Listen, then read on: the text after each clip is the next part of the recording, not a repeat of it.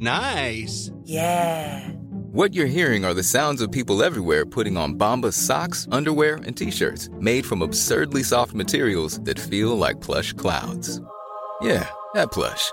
And the best part? For every item you purchase, Bombas donates another to someone facing homelessness.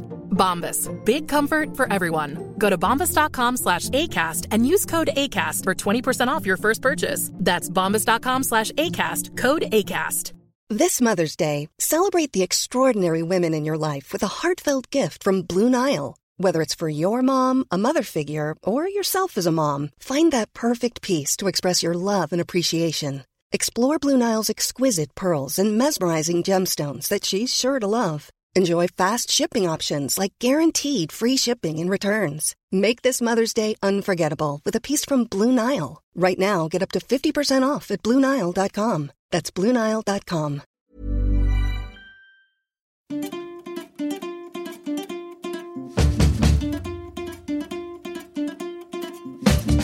Vi har ronden avsnitt 55 här. Eh, välkommen Anders. Tack så mycket eh, Christian. Vi är själva här idag. Ja, vi är en bandmedlem kort. Det finns ingen som har gjort te, inga nötter. Märit lyser med sin frånvaro. Ja, Märit är på ett mission med Läkare Utan Gränser. Yes. Eh, Det blir spännande att höra vad hon har varit med om sen. Mm, absolut. Jag tänkte vi kunde återkoppla bara till förra avsnittet. Martin Kåberg, eh, missbruksläkare höll jag på att säga. Ja. Infektionsläkare och psykiater som var här och pratade om droger. Det är spännande. Det var jättekul och bra tyckte jag. Det blev ett bra avsnitt. Mm. Jag tyckte man lärde sig mycket Ja. som man inte visste sedan tidigare. Absolut. Eh, Och men- jag har hört flera som tyckte det också och som framförallt blev mer positivt inställda till det här med sprutbyte och eh, narkomanvård. Din pappa, Han, min pappa bland annat. Ja, Eh, så att jag tror att eh, Martin va- gjorde en insats. var en avvikt, avvokt in, inställd. Nej, absolut till- inte. Men innan. mina föräldrar de har en eh, eh, lägenhet eh, på Kungsholmen i närheten av sprutbytet. Jaha, det var så det var. Och eh, pappa passerar där regelbundet och Mm. eh, är väl en av de här liksom i grannskapet som fått informationspapper om det där och man funderat Mm. vad är det för någonting och så. Men eh, han blev väldigt positivt överraskad över verksamheten av Martin och sådär. Ja, nej men eh, lyssna på det förra avsnittet. Höstlovet Christian, du har varit i Norge. Ja, jag, jag ska bara ursäkta ronden-lyssnarna att vi inte hörde av oss. Det var några som eh, mejlade in att eh, vi, vi borde hålla eh, varannan vecka. Mm. Men vi hade höstlov. Vi hade höstlov och ibland får vi inte alltid till det. Nej. Jag var, jag var på rundresa, Dalarna och sen Norge. Mm. Det var lite spännande i Norge. Var det Oslo alltså? Eller Oslo, bara Oslo. Ja. Ehm, men det var lite spännande med, med deras sjukvård. Jag kan inte alls i detalj men, men ehm, Uppsökte du den på något Nej, sätt? nej, nej, men vi bodde pre- precis bredvid Rikshospitalet nämligen, som det heter. Ett av de stora sjukhusen där. Och då förstod jag det som att eh, när, när, alltså, de har inte stora akutmottagningar på de stora universitetssjukhusen. Utan det är mer decentraliserat. Att om du har eh, är det liksom akut ont i örat så, du, så går du till motsvarande liksom närakuter i stan. Händer det här på nattetid så finns det mer som en central akutmottagning som ehm, eh, så, så, där, där då allmänläkarna jobbar skift. Eller de har då pass, jour, jourverksamhet kväll och natt. Och sen då om det är någonting väldigt special special så remitterar de eh, in till specialistsjukvården då. Och så är den uppdelad just i Oslo på Rikshospitalet, olika enheter, alltså öron, öronklinik, öronspecialisterna finns på ett ställe, ortopedspecialisten finns på ett annat ställe. Eh, Det kanske är lite som i Göteborg väl, har de inte då att, oh, gud det här ju pinsamt. Nej men eh, i praktiken är det väl då så att eh, patienter som läggs in i Norge på sjukhus. Mm, De har i nio fall av tio träffat en allmänläkare på Ja. stan först som Ja. remitterar in. Ja. Eller hur? Ja. Så att om man är sjukhusläkare i Norge. Mm. Eller AT-läkare på sjukhus i Norge. Eh, då, de här som kommer till akuten Mm. kommer då i första hand på remiss från någon som tittar på en tidigare. Ja, Och då blir det liksom inläggningar. Man behöver inte fundera så mycket på det utan det är någon annan på stan som har gjort det. just det. Nej, och, Eller hur, va? Ja, Så annat, tror jag. annat än att till exempel då om du har akut ont i bröstet eller slag, stroke Mm. som det heter. eh, Så, ja, men, så, så polar ju liksom ambulanssjukvården direkt patienterna till till exempel en då, eh, bröstsmärtsenhet eh, för eh, eh, ballongsprängning till exempel. Mm. Okej. Så att, eh, Och en sån borde ju ligga på det stora sjukhuset då? Ja men det gör de absolut. Ja. Mm. Men de har liksom inte de här stora, stora akutmottagningarna som vi har Nej. i Stockholm. Och jag, jag har ingen aning om vad som är... Det, båda systemen kanske funkar jättebra. Men det är, var ju uppenbart att, att det är en helt annan, ett, ett, ett, ett annat upplägg. Mm. Och allmänläkarna måste ju vara väldigt... Eh, nej men de är liksom akut duktiga, breda på de här akuta tillstånden. Mm. Lite på ett annat sätt än, än vad våra allmänläkare kanske är.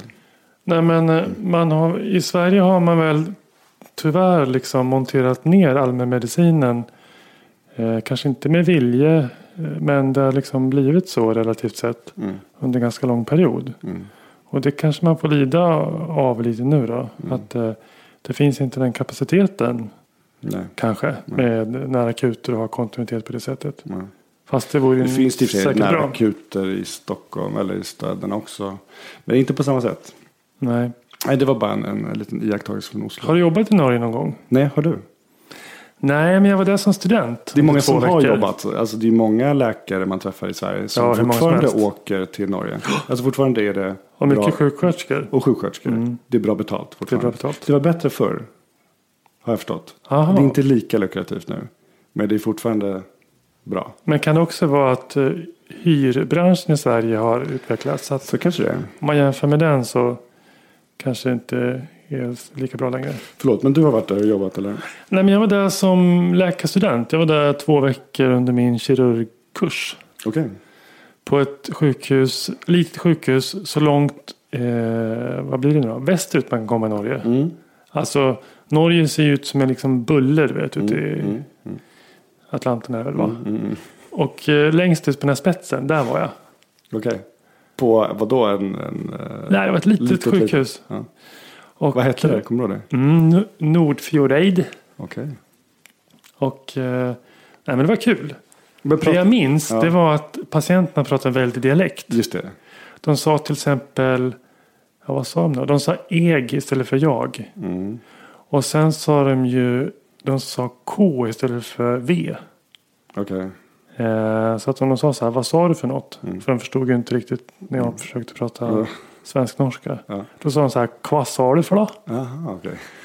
Eh, och sen var det en grej till som jag kommer ihåg. Det var att eh, eh, fot, Mm. det betydde hela benet. Aha, okej. Eh, jag har ont i foten sådär. Vad heter fot då? Nej, men då tittar man ner på foten. Då, då kunde det betyda så här. Men det var någonstans vid knät och låret man hade ont. Men mer specifikt, vad heter fot? Fot? Ja, det minns jag inte. Nej, det minns inte. Okej. Eller kunde det heta fot också kanske? Nej, det var någonting med det där. Ja. Eh, ja. Det här kommer ju någon av ronden-lyssnarna mejla in till. Men det var ganska mysigt. Det var ju eh, litet sjukhus. Det var ju, eh, doktorerna var ju otroligt breda. Mm. Det kunde ju vara så att någon eh, kirurg opererade liksom en, en höft på förmiddagen och eh, en galla på eftermiddagen. Ja, de var både Det var ortoped stilen. och allmänkirurger. Ja, så är det väl inte nu längre. Men så var det då när jag var Det där. var ju 50 år sedan du var där. Nej, men 15 kanske. Ja. Visst är det underbart med de där väldigt breda kompetenta kirurgerna? Ja, fast man undrar ju om det är bra sådär egentligen. Nej, det klart idag kanske inte går att eh, vidmakthålla all den där specialkunskapen. Men det, Om du fick välja med någon som gjorde en laparoskopisk galloperation på dig som hade gjort liksom du vet 500 stycken. Eller 1000. Eller någon som också var- varvar med att göra höftplastiker. nej, det är klart. Då, då blir det lite så här, nej jag- jag tar nog du, dig som bara gör lappgalla. Men eh, du kommer inte ihåg något annat speciellt från norsk sjukvård? Jo, eh, jag kommer ihåg att man åt ju ma- mackor till lunch. Ja, men det gör man ju hela Norge. Ja, men där. Men jo, okej då. Men de där mackorna. Det var också så att när man var jour. Då kunde man på något sätt eh, eh, få de där mackpaketen förberedda. Så att de, man kunde få. Eh, att de väntade på en. Men det Jag kanske bara för svenska läkarstudenter. Nej, nej det var det inte. Jag minns att man måste väl ha betalat för det på något sätt. Det tror jag. Mm, Men då, då kunde man liksom hämta mackor så att man kunde ha på kvällen. Ja. Jag fattar. Men sen fanns det inte så mycket att göra i den här lilla eh, byn. Utan det byggde ju på att man var på sjukhuset. Och sen när man inte var på sjukhuset då tyckte ju alla om att mm, gå på tur tänkte jag säga. Men vara ute i naturen och Mm. eh, vad nu de gjorde. Fiska och jaga och sånt där. Just det. Ehm, ja, nej, men det var lite reflektioner kring Norge. Eh, bara vi sa mejla in, mejla in till rondenpodcast.gmail.com. Följ oss på Instagram eller Twitter på rondenpodcast.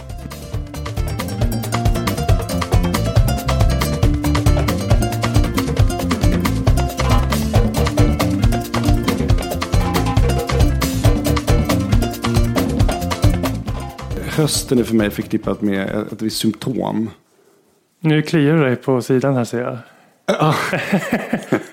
Eller det kanske bara är en slump att du...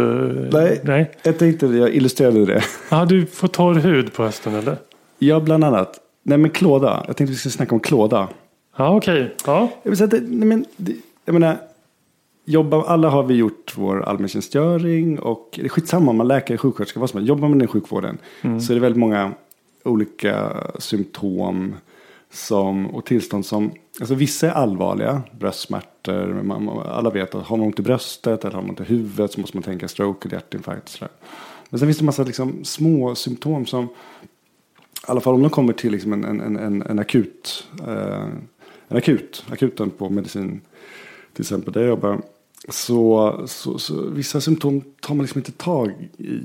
Därför Nej. att de, eh, men de känns inte viktiga. Nej, och Det- dit räknar du klådan? Ja, klådan den faller liksom mellan stolarna. Därför är jag inte heller bra på det. Nej. Eh, men, men det är ganska spännande för det kan, liksom, det kan finnas massa underliggande spännande sjukdomar som, som manifesterar sig, tar sig uttryck i klådan. Men eh, om du tänker på isolerad klåda, alltså enbart klåda. Jag mår hur bra som helst förutom att det kliar. Det kan ju vara, kan ju vara ett väldigt allvarligt symptom. Vi återkommer till det. Ja. Men jag tänkte, för, jag skulle, men för det har varit lite tema här i familjen senaste Det har kliat på veckorna. det. Ja, nej, men vi har haft vägglöst, skabb och löss allihopa. Va? Nej, vi får se om det började klia. Men klåda är ju smittsamt. Det är det ju. Alltså, om du sitter och kliar och börjar prata om det och sådär. Då kommer det bli att jag också liksom. Exakt. Ja. Ja, men det är lite som hicka. Eller... Eh, och det är väldigt märkligt. För att, för att jag satt, ehm, det var vår chef som hade skickat ut just en, en, en, en, en podd. Nu när du sa så här, en, en, en, en podd. Ja, Stamning kan också vara lite smittsamt Ja, tycker jag. ja, ja. Om du börjar sitta och säga en, en, en, en podd. Nej men alltså, då är det ju lätt att jag också faller Ja. in i det där man börjar. ja men du ska inte göra det. Nej, du får gärna göra det. Men Nej. det är lätt att man eh, speglar varandra i sådana saker. Absolut. Men, eh, Kl- Klåda, jag bara tänkte om du skulle också börja känna den här klådan nu när vi pratar om löss. Nej, jag känner faktiskt ingen nu. Det var lite, bara som en parentes så var det som min eh, svägerska, men det kan, jag, det kan jag hänga ut nu. Hade- hade- Hon har väldigt klåda. Nej, men Hon hade ringt till, till min sambo för, liksom, jag vet inte om det var förra vintern eller någonting. För, du, du, har, du, du har väl en del mjäll, det börjar klia i hårbotten, vad ska man göra så här? Men har du, har liksom, det kliar så mycket de sista dagarna. Har, har, du, har du funderat på om det kan vara löss? Ja. Och så hade de löss, hela familjen. Ja, det var så. Ja. Eh, Du, det är eh, vid, vidrigt. Ja, det är vidrigt. Jag vet inte vad det är som är så vidrigt. För ja, men du håller på med bakterier och virus och sånt där. Mm. Men de ser man ju inte. Men jag tror att min tes är att när du börjar se saker för blotta ögat. Mm. Då blir det äckligt. Alltså då blir det psykologiskt, mentalt jävligt jobbigt. Och, och, Mm. Det blir lite mer skadedjur över det hela. Ja, Det är att du går runt med djur på Ja, dig. man gör ju det. Fast jag menar din, din, dina stafylokocker där på, på armen som Mm. du kanske har. Fast samtidigt tycker jag löss är mera.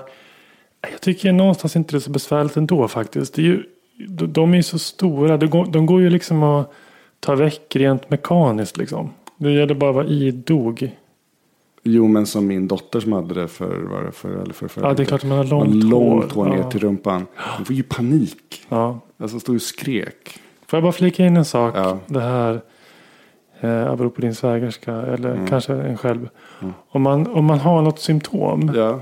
Och så tänker man vad kan det här vara nu då? Är jag sjuk eller inte? Mm. Eh, då är det ju ganska lätt att man börjar googla. Mm. Klåda, så där, vad beror det på? Mm. Särskilt om man inte är läkare eller sjukvårdspersonal, Mm. tror jag. Mm. Har du tänkt på att man nästan alltid hamnar antingen på familjeliv eller på Flashback? Ja. eller ofta båda två. Ja. Ja. Väldigt snabbt hamnar man där. Nästan ja. oavsett vad man... eh, Det där familjeliv, vem är det som sköter den sajten, portalen? Nej, jag har ingen aning. Men det, Men det kommer väldigt högt på om man söker på, för du hamnar inte på eh, Wikipedia. symptom och sjukdomar och sånt där. ja, men för du hamnar inte på Wikipedia eller någon annan halv ändå seriös. Ja, men där kanske man hamnar om man skulle skriva sådär hjärtinfarkt. Men om du skulle skriva med eh, jag har ont i bröstet och eh, Ja, just det. Kan det vara farligt? Då blir det Flashback. Då blir det Flashback och Ja. familjeliv. Ja, det är sant. Om, och om man då ger sig in där och kollar. Mm. Då blir man ju inte mindre orolig direkt. Nej. Det är inte så att man blir lugnad och tänker oj Nej men för, skönt det här har jag i alla fall inte. Utan tvärtom så är det ju. Det är alltid något exempel på någon som känner någon eller själv var med om någonting. Ja, Som bara som helt... dog av det Ja. i princip. Och en anafylaxi, alltså Ja. en allergisk reaktion. Nej, men jag, jag tror inte på de där sajterna faktiskt. Ja men apropå det då, när, bara som en parentes, ytterligare en parentes. Kan det inte vara en sorts eh, konsumentupplysning till lyssnarna att eh, man ska nog hålla, hålla sig till 1177 och lite mera betrodda källor alltså. Vad är 1177? Men Det är ju liksom landstingens... Vårdguiden. eh, Ja, Ja. precis. Men, men, men för apropå det, var inhämtar du själv din information? Säg så här, du sitter på informationsakuten nu i veckan. Mm. Och så kommer in en, en, en person med eh, några hudutslag på vänster arm, klåda och lite allmänna sjuk, sjuk- all- allmän sjukdomskänsla. Mm. Hur går du vidare med den patienten? Det, det, det ringer liksom inga klockor i ditt huvud just nu, säger vi. En väldigt underskattad eh, hjälp. Ja. Det är ju telefonen och ringa en kollega. Du drar i nödbromsen. Ja men vadå? Nej men jag, Vilken jag har nästan gått? Men- eh, får jag säga en sak? Ja. Allvarligt, jag har nästan gått full circle där. Ja. Alltså, eh, eh, det är ju jättebra att eh, liksom, kunna söka i databaser eller ha vissa favorittidskrifter eller Mm. du tycker om att lyssna på poddar och sånt där. Va? Mm. Men det är nästan ännu bättre att ringa någon Mm. som eh, man har lärt känna, har lite förtroende för och vet liksom att ja, den där personen, den är ju bra på de där sakerna. Absolut. Och den, den personen har ju då eh, tagit reda på massor med saker. Mm. Så det går nästan fortare Än internet ja. än internet. ja men absolut. För det är ju summan av, den personen besitter ju då förhoppningsvis summan av alla sökningar kring just det här. Men sen, och sen kan ju den personen vara sån att om man ringer och frågar hur ska jag eh, ta reda på vad den här klådan beror på. Då kan ju den personen säga "Nej, jag vet inte exakt på rak arm just nu men gå in där och där. Där det. brukar jag leta information om klåda. Just det, just det. Eller hur? Ja. Det är det liksom ytterligare Google-filter som, Ja. som du får där. Men, men, men du får inte tag i den där kollegan som jag... Tänkte du på något speciell just med hud eller? Nej, Nej. Nej okej. Och du har inte någon läkare som, som, som är så duktig så den kan äh, lite om allt möjligt? Någon sån här briljant vän? Nej, men alltså jag, man har ju liksom kollegor som man tycker är liksom bra kliniker. Mm. Och liksom allmänt eh, bra omdöme och Mm. ja, så man kan fråga om saker. Det har faktiskt varit väldigt kul. Sista månaden har du ringt mig några gånger dagtid. Alltså vi pratar ju typ varje dag om bara... Men jag frågar om det är Jams medicinska trams. frågor. Ja men några gånger har du faktiskt ringt du jag måste få fråga dig. Har inte det känts bra? Jo, det känns fruktansvärt bra.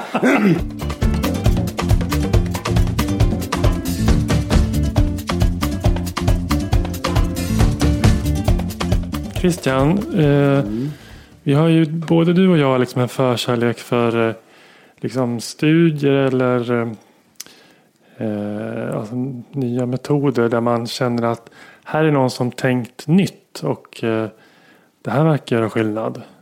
Eller hur? Ja absolut. Vi, Eh. vi har återkommit till lite medicinhistoria ofta märker jag. Ja, Det kan ju kännas lite mossigt för många kanske. ja. Men, men vi gör det gärna när det är bara du och jag också. Det är då vi tar från de här gamla kirurggubbarna Ja. som dog för hundra år sedan och uppfann någonting konstigt. Ja. ja vi dras ju lite till det där. Vi tycker det är spännande. Jag vet inte varför. Nej, Man skulle ja, själv velat vara en uppfinningsperson. kanske. Ja, det är väl det. Drömmen om att eh, komma på någonting som gör skillnad. Och, och, och folk runt omkring säger, men varför tänkte vi inte på det? Ja. Så det skulle man ha gjort. ja. Jag vet en studie som du sett relativt nyligen. Som är, var en liten sån för dig, eller hur? Va? Mm. Valsalvas manöver. Just det, jag hade tänkt på den. Eh, ja, men det var jättespännande. Mm, Revert-studien tror jag den hette i Lancet. Eh, den kom i år, 2015. Nej, men det, var, det, var, det var så genialiskt därför att lång historia kort så när man kan ju ha så olika hjärtrusningar. Eh, man kan ha förmaksflimmer, fladder när det går oregelbundet och snabbt och sådär.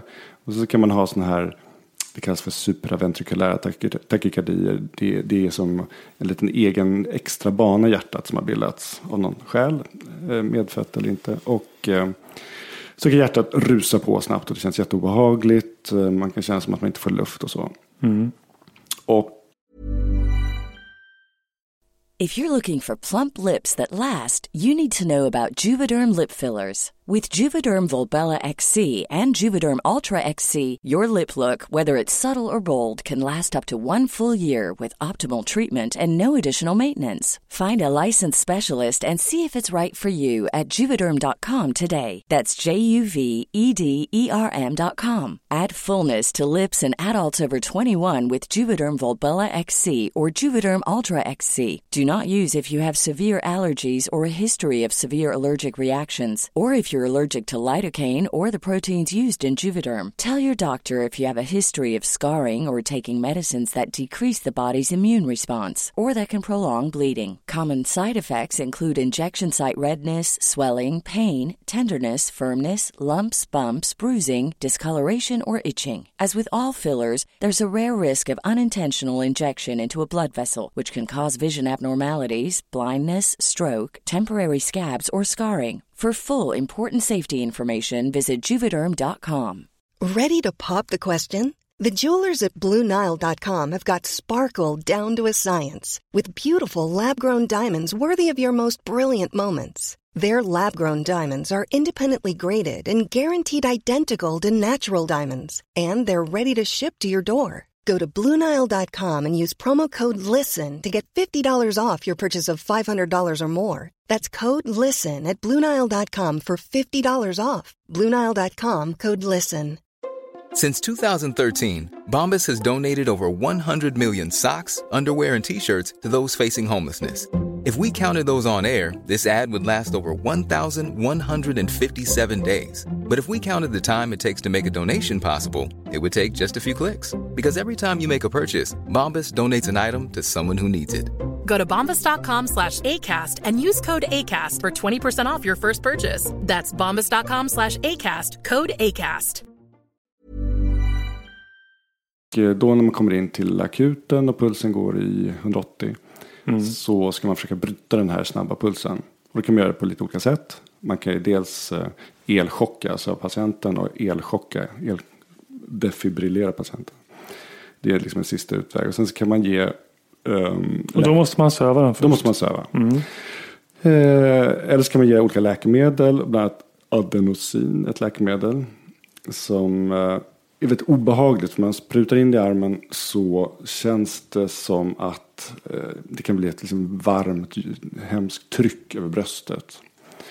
Ehm, I alla fall, och då kan man bryta den här då snabba ry- rytmen. Men det enklaste sättet, eller det man gärna vill göra, det är att egentligen eh, få ett liksom vagalt påslag, parasympatikuspåslag. Och till exempel krysta. Valsalva-manöver. Valsalva det är alltså att man krystar helt Man enkelt. krystar. Sådär. Du går på toa. Ja. Man kan också köra ner huvudet i iskallt vatten ett tag och sådär. Det står på internetmedicin. ja, det låter lite mer komplicerat med akutmottagning. Ja, nej men eh, Valsalva, alltså du krystar.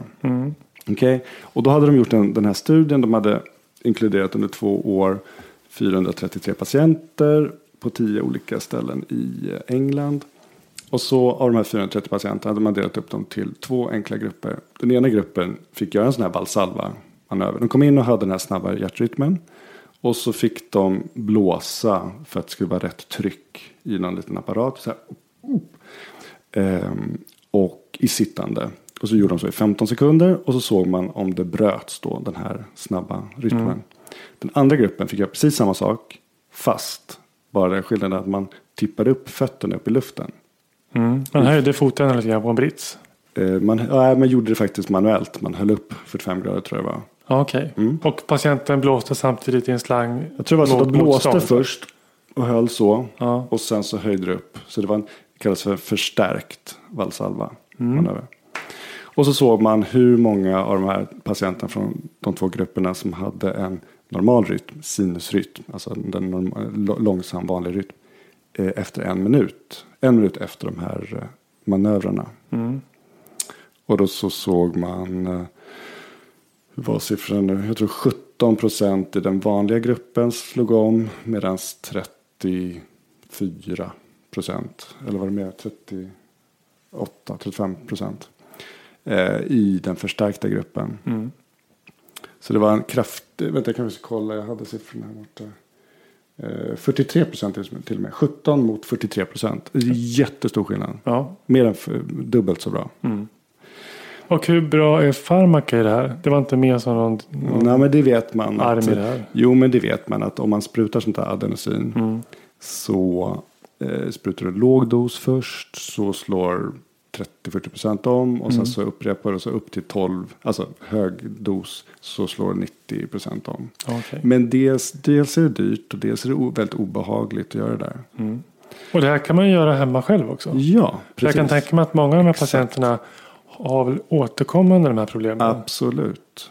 Absolut. Eller hur? Och det är det som är hela poängen. Att om de lär sig det där och eh, kan göra den här förstärkta valsalva-manövern så kan de bryta det hemma och slippa komma till sjukvård. Mm.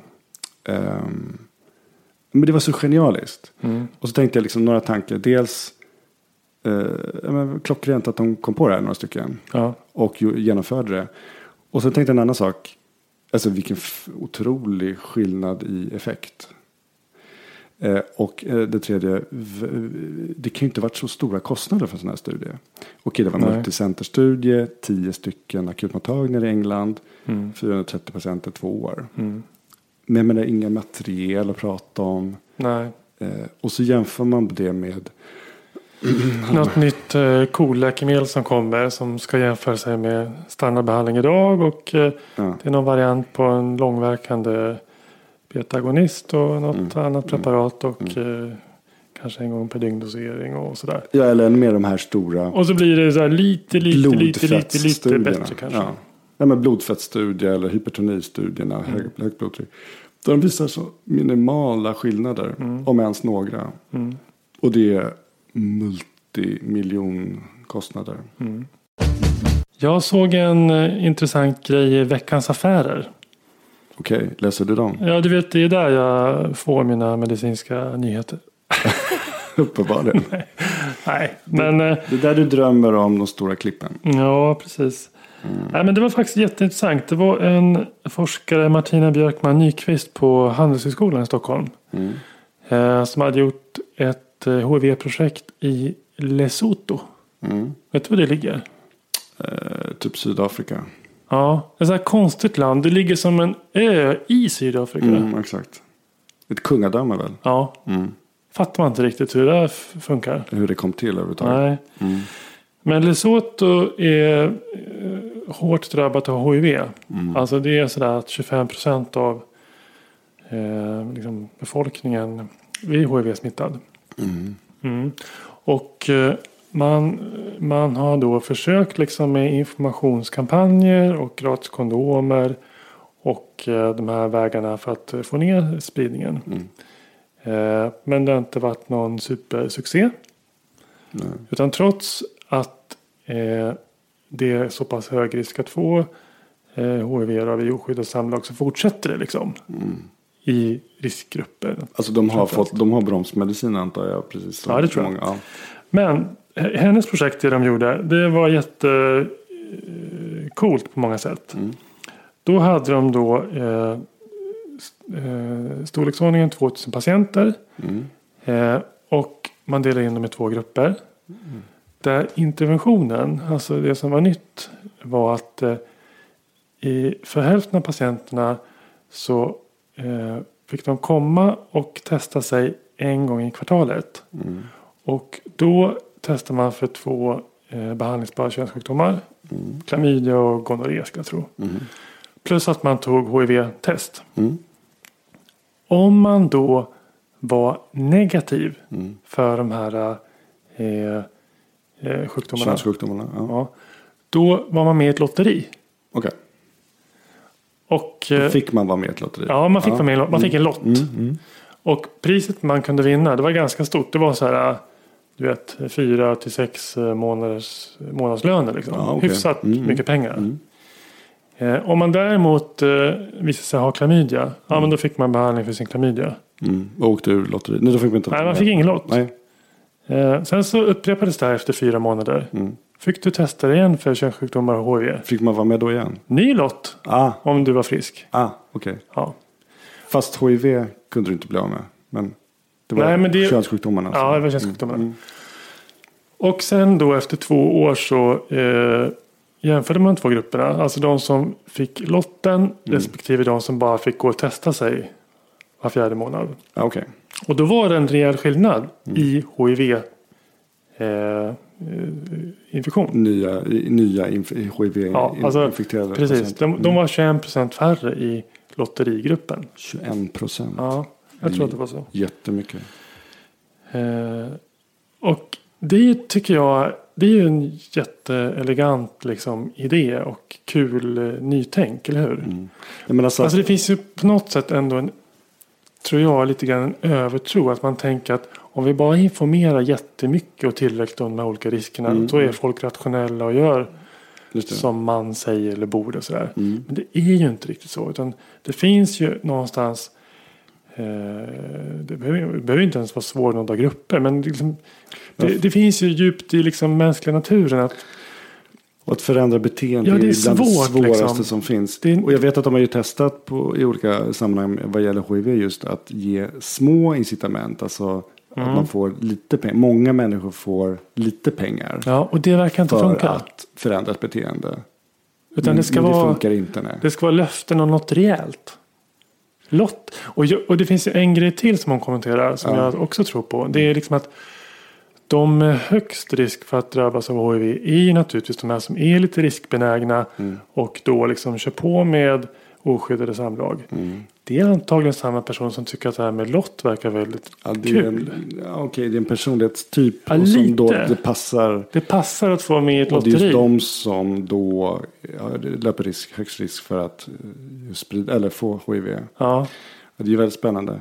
Då borde man kunna liksom applicera det tänket på andra riskbeteenden.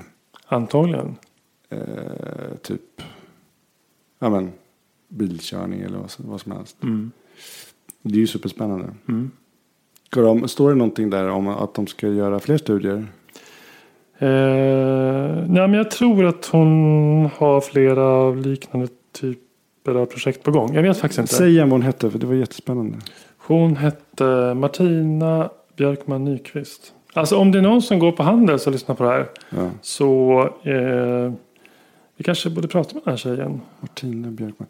Ja men precis, vi, eh, vadå, vi kan väl kontakta oss om, om Hon kanske vill komma och prata om eh, sina bra idéer i folkhälsa. Det tycker jag verkar spännande. mm, jättespännande. Tack för att du läser Veckans Affärer. Ja. Mamma, lita på mig. Pappa, lita på mig. Jag vet vad jag gör. Kommer du ihåg den liksom tiden under din karriär, om vi kan kalla det nu för det, eh, då, då folk just började fråga dig om råd? För det finns ju en tid på något sätt innan och efter det. Mm. Det vill säga, eh, jag kan ju komma ihåg att när man var AT-läkare eller tidig specialist, vi var väl få som kom och, och, liksom just bad om råd. Mm. Alltså det är en sak om du handleder någon student. Mm. Så, ställer de frågor. Men, men med den här känslan att någon kommer till dig för att du besitter någon specifik kunskap. Nej, inte så jättetydligt gör jag inte det. Eh, eh, annat än jag, jag, Jo, men jag, jag, jag, har, jag har tänkt lite på det när det gäller den egna specialiteten. Mm. Sådär att eh, eh, en dag kom det fram liksom underläkare, lästerläkare på infektion och frågade saker. Ja. Eh, det minns jag när det började göra. Mm. Liksom. Jag, jag, bara, jag tyckte att det var sån tillfredsställelse när jag började känna att nu börjar jag landa i min egen kunskap och liksom bedömningar av patienter. Mm. Och, och det, var en, det var en skön känsla när, kanske, som du säger, ST-läkare, men även då specialistkollegor kom till du, vad säger du om det här? Vad säger du om det här fallet? Kan jag bolla det med dig? För jag, jag kommer ihåg att det fanns verkligen en tid så att säga, innan, och det måste jag ändå, jag tror att det ändå har att göra med att det, man, det finns ändå någon slags kunskapsmassa som du måste inhämta och massa erfarenheter och se, se patienter för att du ska bli en om man säger, bra kliniker. Och att folk ska faktiskt vilja få dina råd om patienterna. Mm. Men jag tycker läkaryrket är kul på det sättet. För man är så beroende av sina kollegor.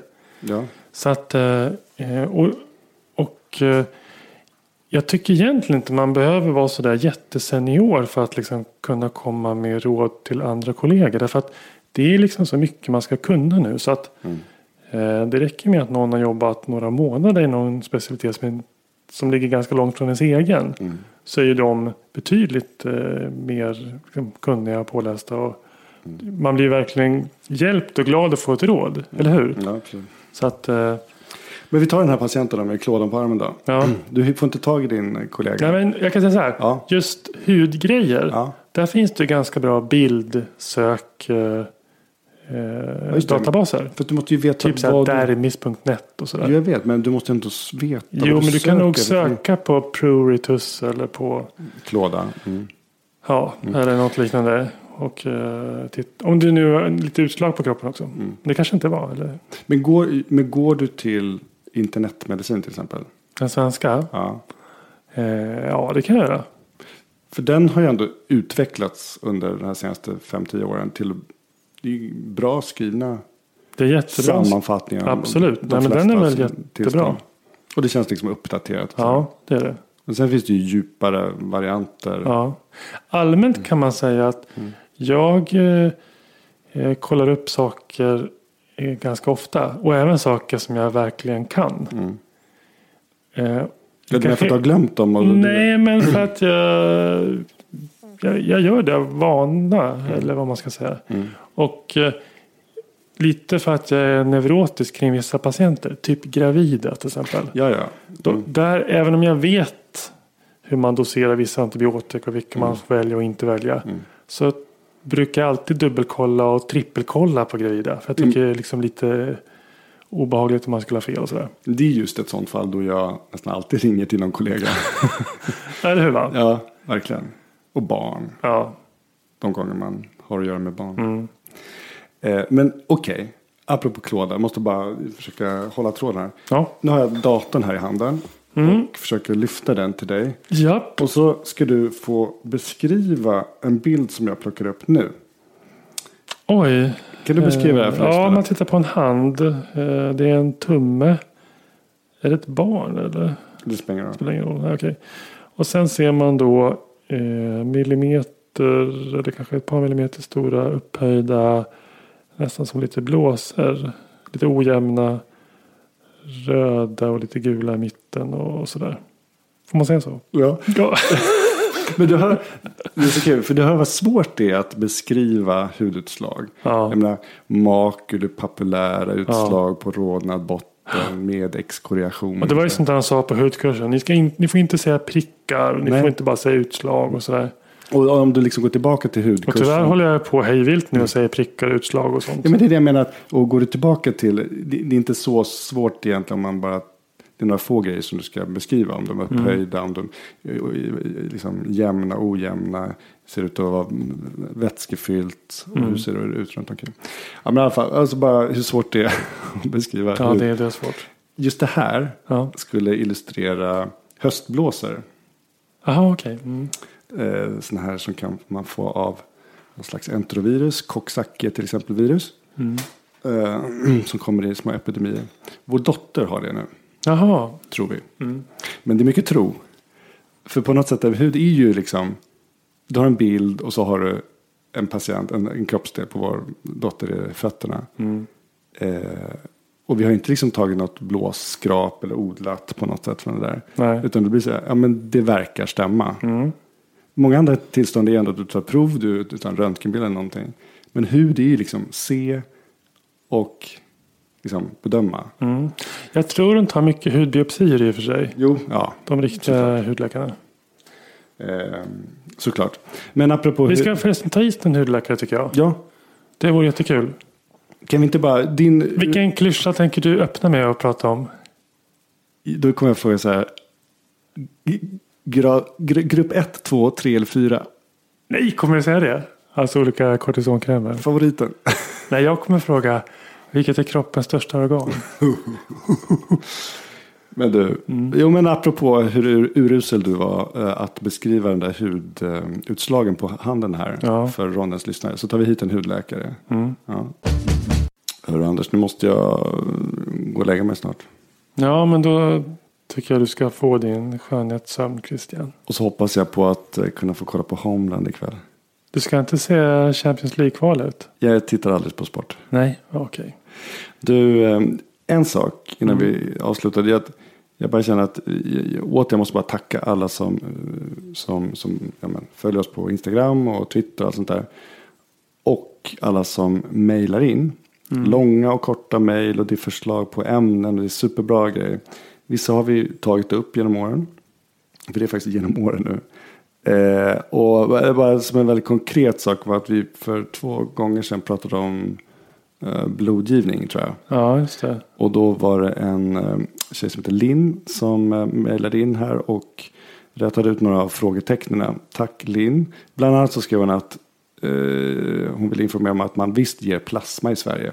Vi nämnde att man inte ger plasma i Sverige längre, men det gjorde man visst. Men man använder detta mest direkt till patienter. Och den plasma som Sverige köper in används i första hand till läkemedelsframställning. Ja, just det.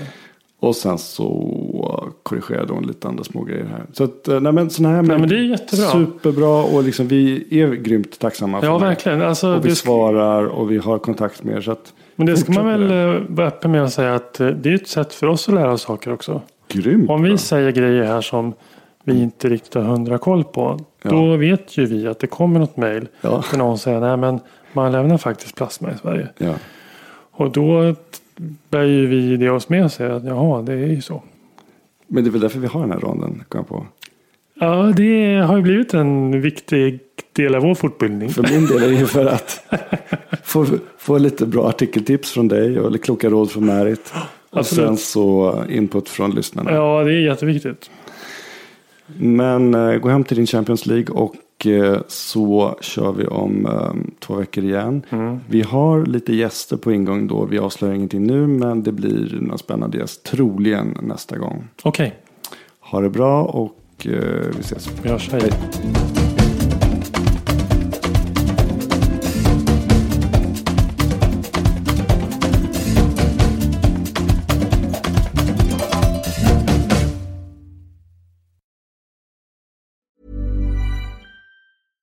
Even when we're on a budget, we still deserve nice things.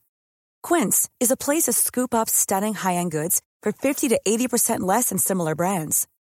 They have buttery soft cashmere sweaters starting at $50, luxurious Italian leather bags, and so much more. Plus, Quince only works with factories that use safe, ethical, and responsible manufacturing. Get the high-end goods you'll love without the high price tag with Quince. Go to quince.com slash style for free shipping and 365-day returns.